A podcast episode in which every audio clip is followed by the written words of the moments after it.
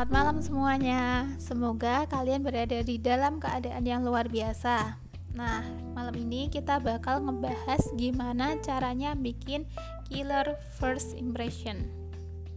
Sadar gak sih kalian kalau pertama kali ketemu orang, kita secara dalam tanda kutip otomatis nentuin kita suka atau enggak sama orang itu. Ya tiba-tiba kalau kita lihat orang, pokoknya suka aja deh sama orang itu alasannya kenapa kita nggak tahu. Pokoknya kalau kita lihat orang itu ya udah suka aja. Begitu juga sebaliknya. Kenapa bisa kayak gitu? Padahal kita baru beberapa detik atau beberapa menit ketemu sama orang itu. Sering banget kan pasti kejadian kayak gitu?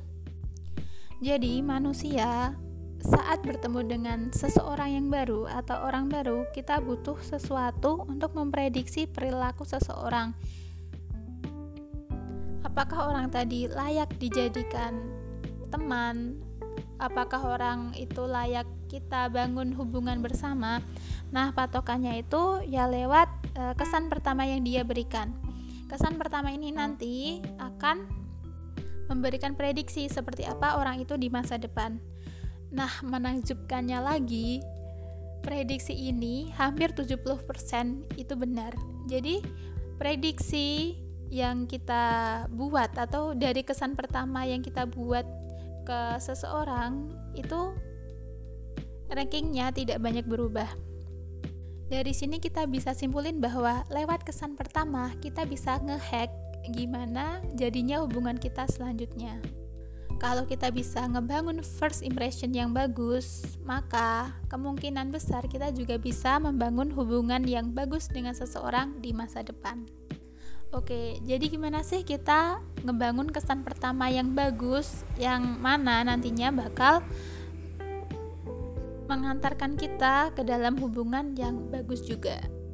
Nah, sebelum masuk ke triknya, ada tiga basic level pertanyaan yang sadar atau tidak kalian tanyakan saat ingin memulai interaksi dengan orang baru.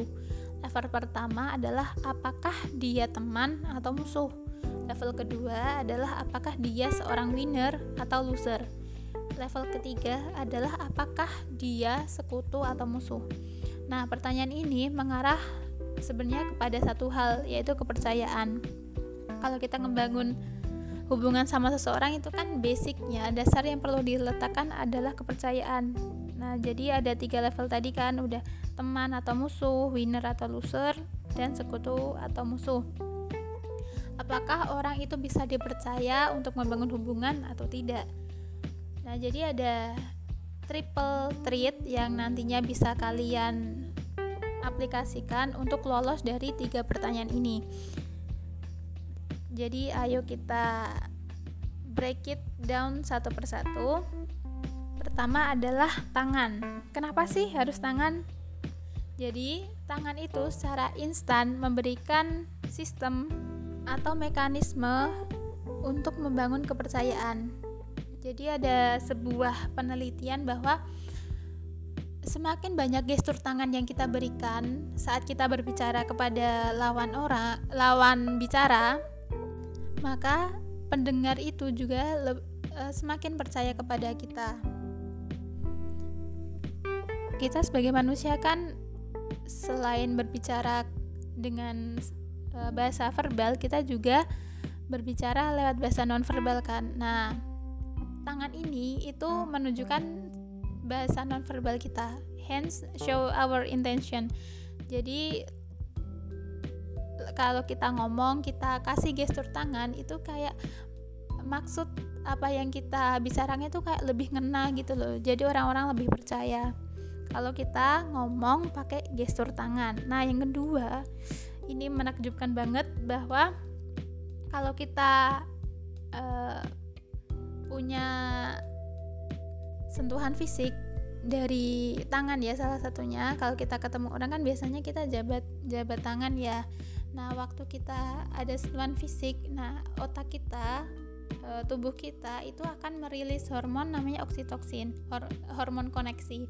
Nah oksitoksin ini perannya adalah sebagai fasilitator dari kepercayaan. Nah, yang kedua adalah menggunakan postur tubuh. untuk menjawab pertanyaan level kedua tadi apakah dia seorang winner atau loser kita sebagai manusia kan kayak uh, cenderung condong ingin berinteraksi dengan se seorang yang pemenang ya berinteraksi dengan seorang pemenang nah jadi gimana sih caranya kita memberikan kesan bahwa kita ini adalah seorang pemenang? Jadi orang-orang itu melihat kita pengenlah uh, berinteraksi dengan kita. Kita punya kesan yang baik sebagai pemenang uh, sama orang yang melihat kita.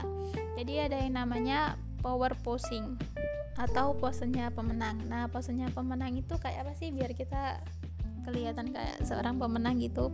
Yang pertama adalah bahu kalian itu pastikan dia uh, down uh, di bawah dan di belakang. Jadi nggak bungkuk gitu. Yang kedua adalah dagu lurus. Dagunya diangkat tapi jangan sampai berlebihan ya ngangkatnya jadi nggak kesannya nggak sambung gitu. Lurus aja dagunya. Yang ketiga adalah kasih ruang antara uh, lengan kamu sama torso. Yang terakhir adalah pastikan tangan kamu tadi terlihat. Jangan sampai tangan kalian dikasih di belakang atau di saku. Jadi coba deh kalian coba uh, pose tadi di depan kaca. Kalian lihat perbedaannya. Selain terlihat seperti pemenang pose seperti ini juga ngebantu kita untuk confident lebih percaya diri yang terakhir adalah making eye contact. Seperti jabat tangan tadi uh, eye contact ini juga memicu dikeluarkannya hormon oksitoksin. Jadi dengan menjaga kontak mata dengan orang lain itu bisa membangkitkan beragam perasaan yang dipanggil karena kepercayaan yang dibangun.